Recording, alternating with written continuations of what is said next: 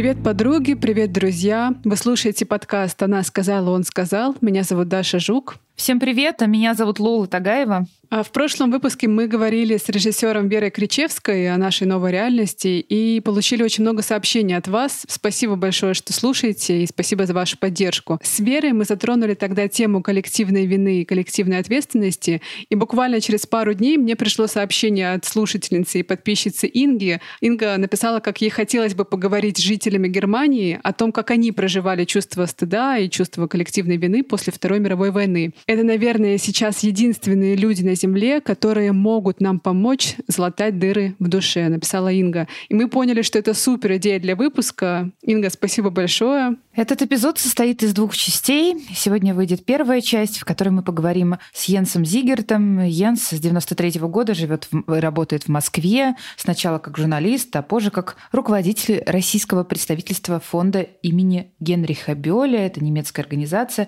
а позже он был руководителем проекта «Общественная дипломатия ЕС и Россия». Кстати, нужно, наверное, сказать, что фонд Бёля — это один из крупнейших немецких фондов э, в России, который начал работать еще в 90-е, поддерживал поддерживал некоммерческие организации, ученых, студентов, э, гражданских активистов.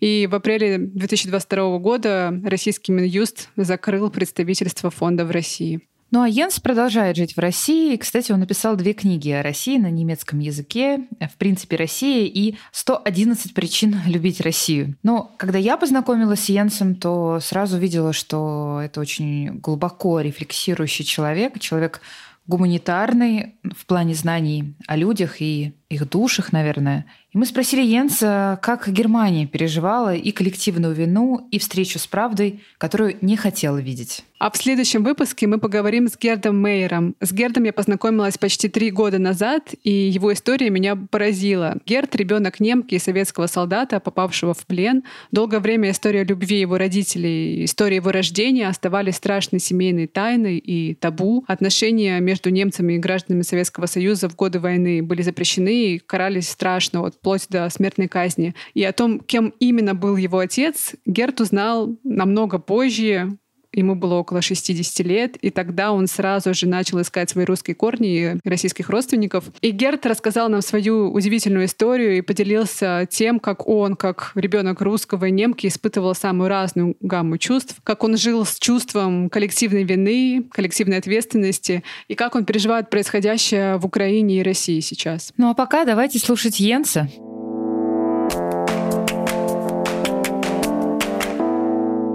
Ян, здравствуйте. Халло. Добрый Спасибо день. большое, что нашли время для нас. Очень рада вас, Лола, видеть в нашем подкасте. Будем сегодня много говорить про коллективную вину, концепцию этой вины и про то, как э, Германия и граждане Германии переживали послевоенные годы. Сейчас многие россияне, уехавшие и оставшиеся, очень переживают происходящие события, трагедию в Украине, то, что в России происходит, репрессии, которые уже начинаются, аресты. И люди испытывают очень много разных чувств, в том числе бессилие, страх, стыд, вину. И нам хочется поговорить о том, вот как немцы переживали похожие чувства и как начался этот процесс принятия какой-то вот коллективной вины. Расскажите, пожалуйста, вот насколько этот процесс был трудным и длинным, и из чего все началось? Здравствуйте. Э, спасибо за приглашение. Я с удовольствием сюда пришел. С чем это все началось? Это с катастрофы.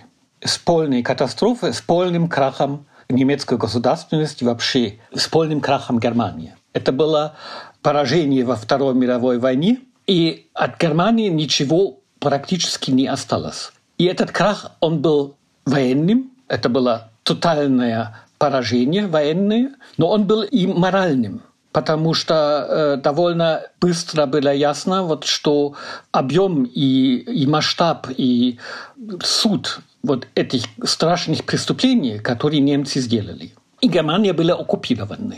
Это было начало те, которые говорили, что Германия не виноватая, что на самом деле это было все нормально, они имели очень плохую позицию, потому что все было слишком очевидно. Здесь сразу такой вопрос про коллективную вину. Люди говорят о том, что не может быть у всех одинаковая коллективная вина, потому что все совершали разные преступления. Некоторые действительно практически собственными руками убивали, а некоторые находились в каком-то состоянии такому, ну, мы просто жили тут. И ведь это очень обидно для тех, кто не разделял позицию государства. В этой ситуации, как вы думаете, должны все каяться? Это действительно вот очень важный и очень сложный вопрос. Я бы э, показываю на маленькую книжку э, немецкого философа Карла Яспаса, которую он выпустил довольно быстро после войны, по-моему, в 48 47 или 48 году. Называется эта книга «Вопрос о вине». Именно вот тот вопрос, который вы задали. И, конечно, э, Яспас тогда обращается на дискуссии в Германии, а кто виноват. А много людей, конечно, и в Германии говорили, ну виноват это Гитлер, это Геринг, да, это нацистская верхушка, может быть еще СС, но мы же обычные граждане, мы же не виноваты, да, мы жертва как другие. Мы же не знали. Очень много было о том, что, что ну, если бы мы, мы знали, ну, но мы же не знали, мы ничего не знали. Такие дискуссии были очень много. Или солдаты в армии говорили, ну мы же солдаты, у нас был клятва на Гитлер, мы не могли вот не выполнить вот эти приказы. Поэтому мы тоже не виноваты, они это говорили. А Яспас, как философ, попытался складывать вот это по полочкам. Он различал на самом деле четыре степени вины.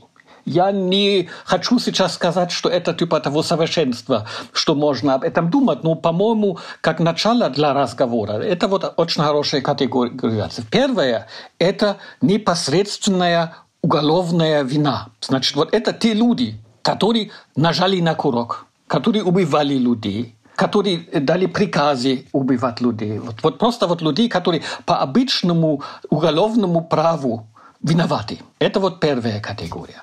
Потом есть категория э, людей, которые политически виноваты, которые виноваты с тем, что, что они работали в этом режиме, что они сделали все для того, чтобы этот режим мог действовать. Вот все эти многочисленные чиновники, да, которые, ну, например, организовали железную дорогу, которая была необходима для того, чтобы и военные туда и туда, и оружие туда и туда, и узники концлагеров, и евреев, которых потом уничтожали вот туда и туда посылать. Вот. Они тоже, конечно, имеют вину. Четвертая категория – это такая э, вина людей, которые не препятствовали которые ничего не делали на, на самом деле делали для того, чтобы это остановить, которые просто молчали.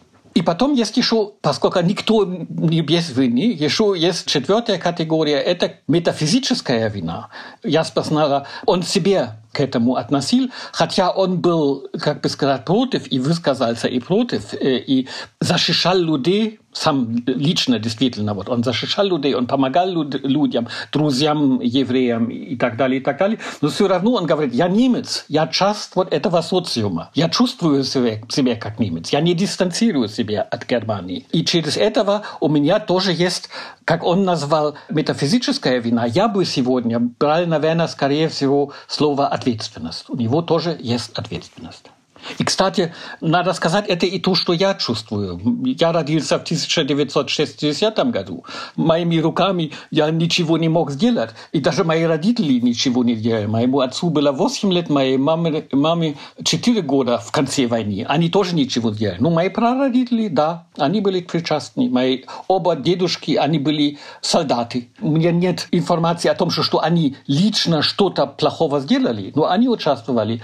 Мои бабушки и мои дедушки были члены национал-социалистической партии. Да, вот они, конечно, тоже имеют вину, и, и я несу вот э, частично вот эту, эту ответственность потому что я от них. Вы когда были маленьким, и если вы общались вот э, с вашими дедушками, бабушками, вы задавали им эти вопросы, вы пытались докопаться до правды? Я читала, что многие вот немцы мучили своих родителей или бабушек, дедушек вопросами, как же это могло произойти. Нет, я это не делал. Я сегодня, конечно, жалею об этом.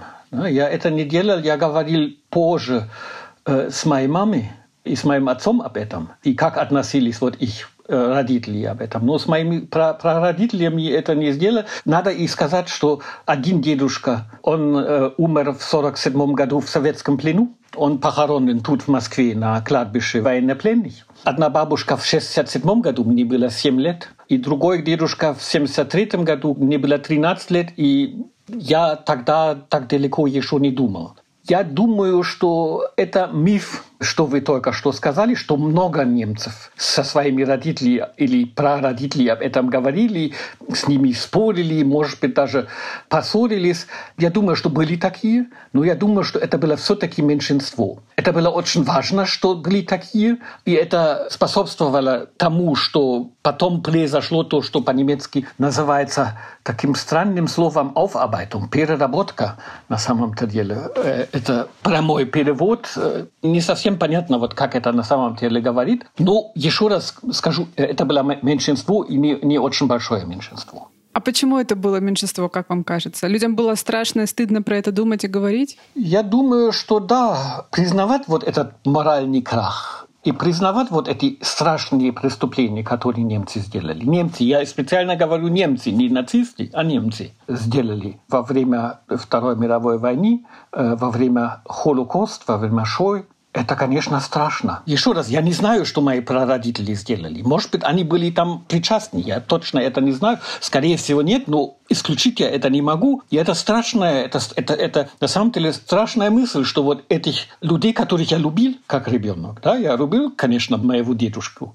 и бабушки, да, вот добрые люди, которые, как бы сказать, за мной ухаживали, я у них э, частично жил, они были мои бабушки и дедушки, да, и очень страшно мне представить, что они были убийцами или способствовали вот, вот этому. И я думаю, что коллективно э, в Германии довольно быстро э, люди попытались, как бы сказать, это оставить в прошлом. Но как это всегда в жизни, э, вот что-то страшное. Некоторое время можно это прикрыть, да, некоторое время можно это, как сказать, где-то вот на спрятанном месте держать, но это не исчезает. Всегда вот это возвращается, и это в Германии до сих пор так. Во все последние, там, сколько сейчас, 22 год, ну, 70 плюс лет, после окончания войны была большая, на самом деле, общественная, политическая дискуссия об этом, и почти каждый раз что-то новое еще дискутировалось. Я и не думаю, что это заканчивается. Если можно, я хотела бы вернуться еще вот к этому пониманию, чтобы мы чуть поглубже поговорили про национальную вину. Вы только что сказали, что немцы виноваты, а не нацисты. Именно немцы. То есть э, некая общая нация и это тот четвертый уровень метафизический, в котором, о котором вы говорили. Я хотела бы понять, а почему все-таки виноваты? Почему виноваты или ответственна нация, даже те люди, которые были рождены после? Связаны ли мы, как нация, друг с другом? Ведь вина предполагает, что ты либо что-то сделал, либо мог что-то сделать, но не сделал. Ну, еще раз, вот эта вот метафизическая вина, я это брал от Яспаса. И одновременно сказать, что на самом деле тут в этой четвертой степени мне слово «вина» не очень-то нравится. Она мне именно в этом смысле, как вы сейчас спрашиваете, слишком прямо, а скорее всего ответственность. А ответственность, конечно, есть. То, что вот, вот это вот немецкое богатство, которое мы сегодня имеем, она имеет частично корни там вот в этих 12 лет нацистского режима. Нацистская Германия тогда ну, на самом деле ограбила весь континент. И после этого не было соответствующая компенсация. В этих 12 вот такие э, движения, как это нацистское движение, она революционное движение. Она в определенном смысле превращала Германию в более современное общество. То, что в Германии, например, сегодня, в отличие, например, от Франции или тем более от Англии, э, государство почти без классов. Да? Это вот на самом деле последствия вот этой национал-социалистической революции. Потому что тогда наш лидирующий класс, наша верхняя слой населения себе через сотрудничество с нацистами полностью дискредитировали, и это после войны не могло вот так продолжать, э, как это продолжалось. В этом смысле, как мы хотим или не хотим, мы наследуем то, что вот сделали наши, наши предки. Мог ли я лично что-то сделать? Конечно, я ни, ничего не мог сделать тогда, но я могу и я считаю, это сегодня моя ответственность, сделать все для того, чтобы такого не повторялось. Сейчас можно сказать, ну, это же не повторяется.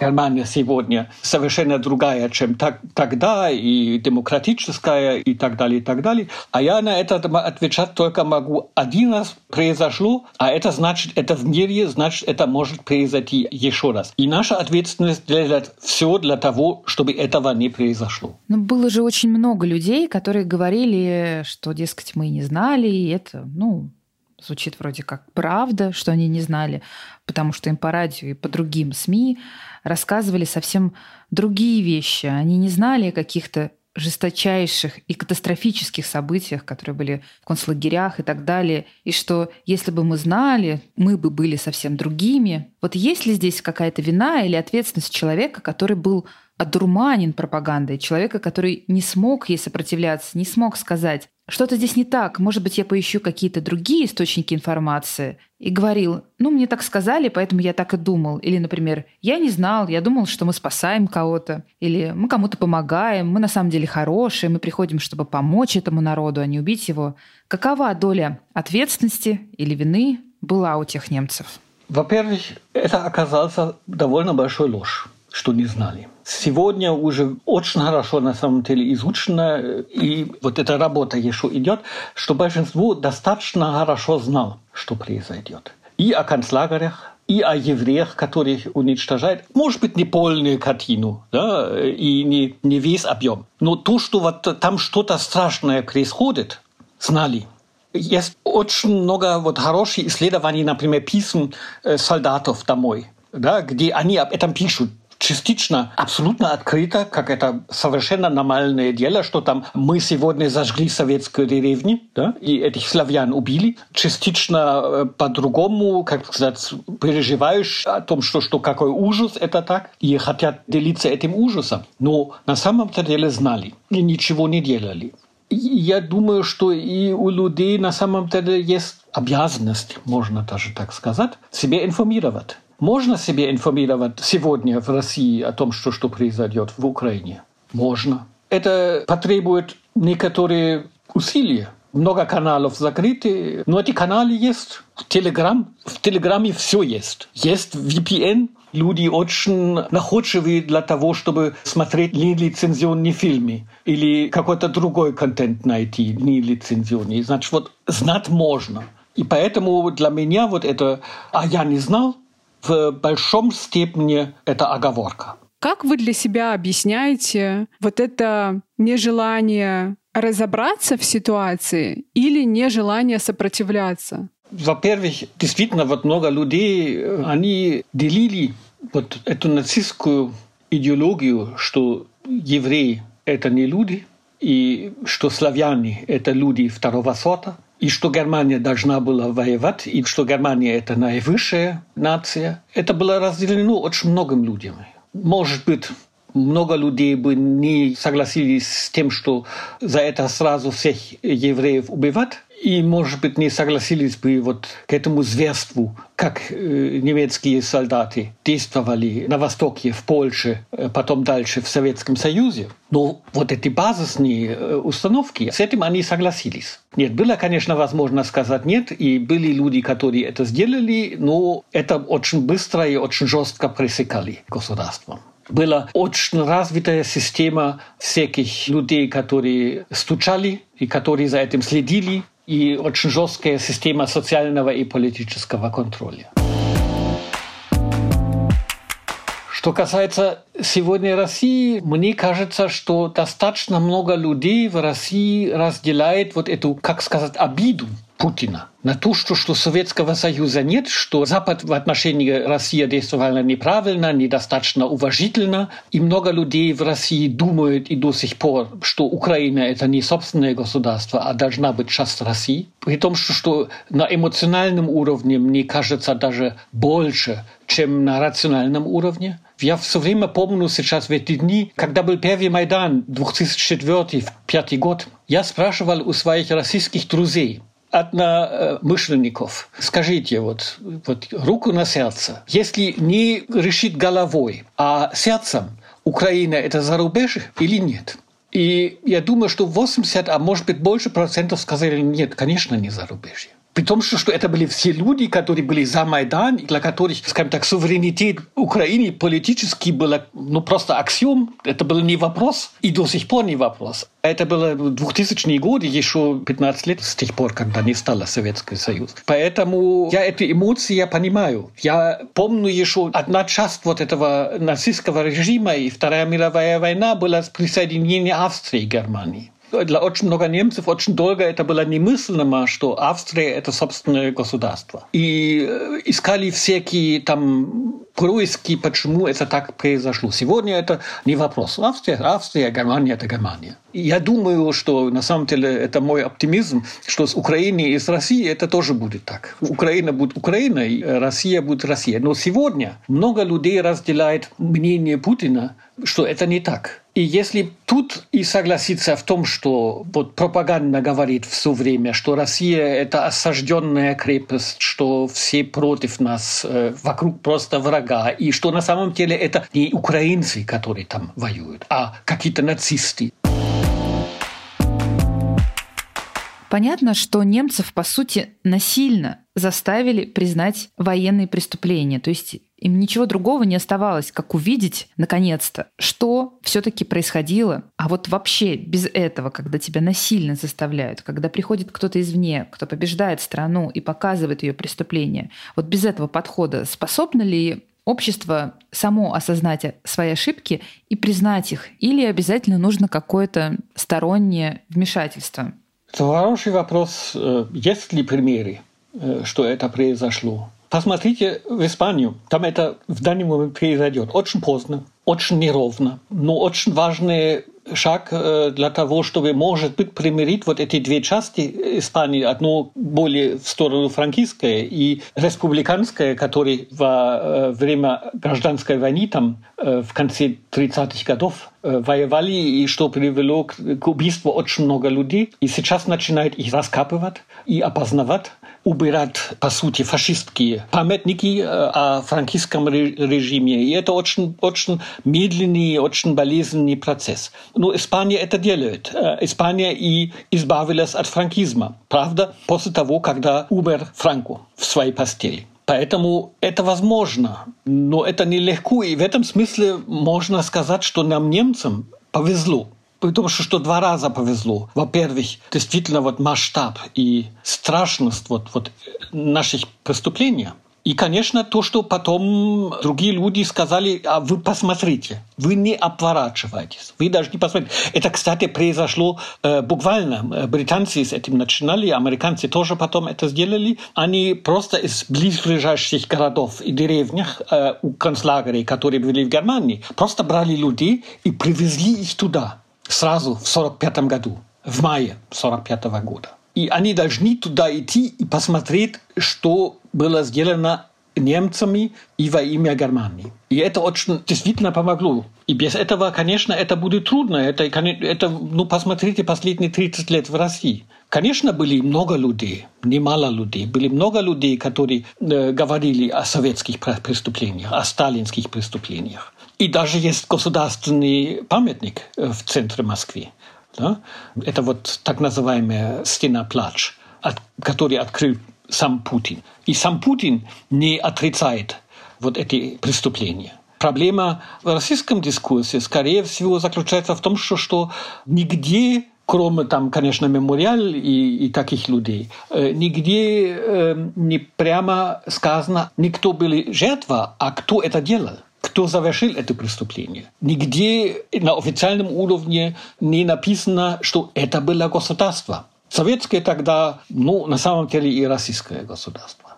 Что это было государство, которое это делало. И я не знаю, вы знакомы были еще э, с Арсением Рогинским, долгим председателем правления Международного мемориала. Э, он умер э, в 2017 году. И последние годы он считал одним из главных ошибок что они сделали в 90-е годы, когда вот правозащитники и такие люди, как Мемориал, еще имели определенное политическое влияние, что они не настаивали на том, что, что на государственном уровне было это зафиксировано в каком-то законе, как-то вот официально, что это были преступления государства.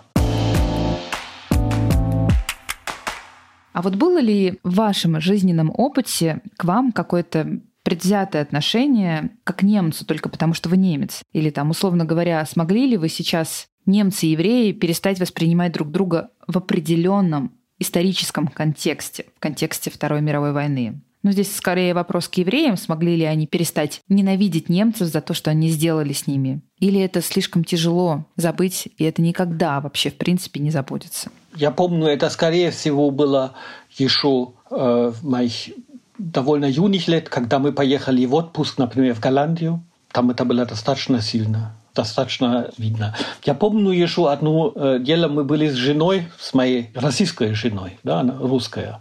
Мы были э, в отпуск во Франции, и она отравилась э, мидиями. И мы в ночь в гостиницу позвали врач. Да, я встречу его на двери, и он был очень недружелюбивым, очень жестким. А потом он узнал, что она русская. И его поведение совершенно поменялось все было хорошо, она могла, она, он помочь, и он был дружелюбивым и так далее, и так далее. Наше объяснение тогда вот с женой было просто о том, что, что немец это было плохо.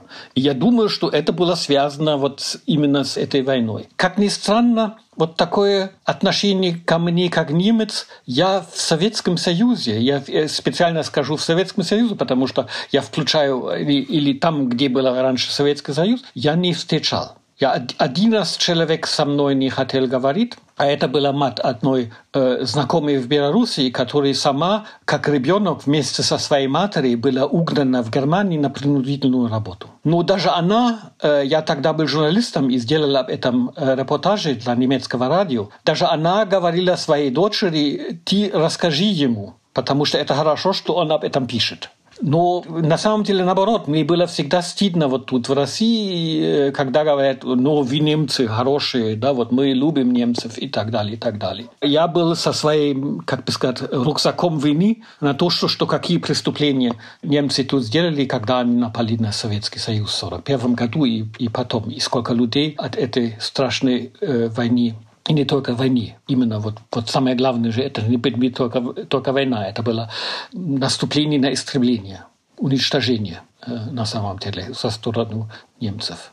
Что касается евреев, тут дело, конечно, сложнее. В отношении с евреями этого никогда не исчезает. Это всегда, это вот как типа того слон в, в комнате. Да? Вот не, не видный слон в комнате. У меня есть достаточно много еврейских друзей, конечно, вот тут в России, но и в Германии. Я думаю, что большинство людей и большинство евреев э, на Германию смотрят двояко. С одной стороны, на личность, с кем они имеют дело. И это нормальное дело, как все люди вот это делают. Они смотрят на Германию с некоторым облегчением, я бы сказал, не удовлетворением, а облегчением в том, что, что действительно вот там что-то произошло, что, по крайней мере, преобладающее большинство готово сделать все или, по крайней мере, очень много, что такого никогда не могло бы быть. Как вам кажется, смогут ли россияне и украинцы восстановить отношения э, при нашей с Лолой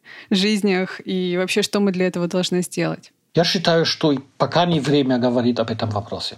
Это звучит сейчас жестко в отношении к России и к россиянам, но вот украинцы могут, если они хотят, пожалуйста, да, но я не чувствую себя в праве, и я думаю, что и россияне не имеют права поставить вот этот вопрос. Сначала должна заканчиваться эта война.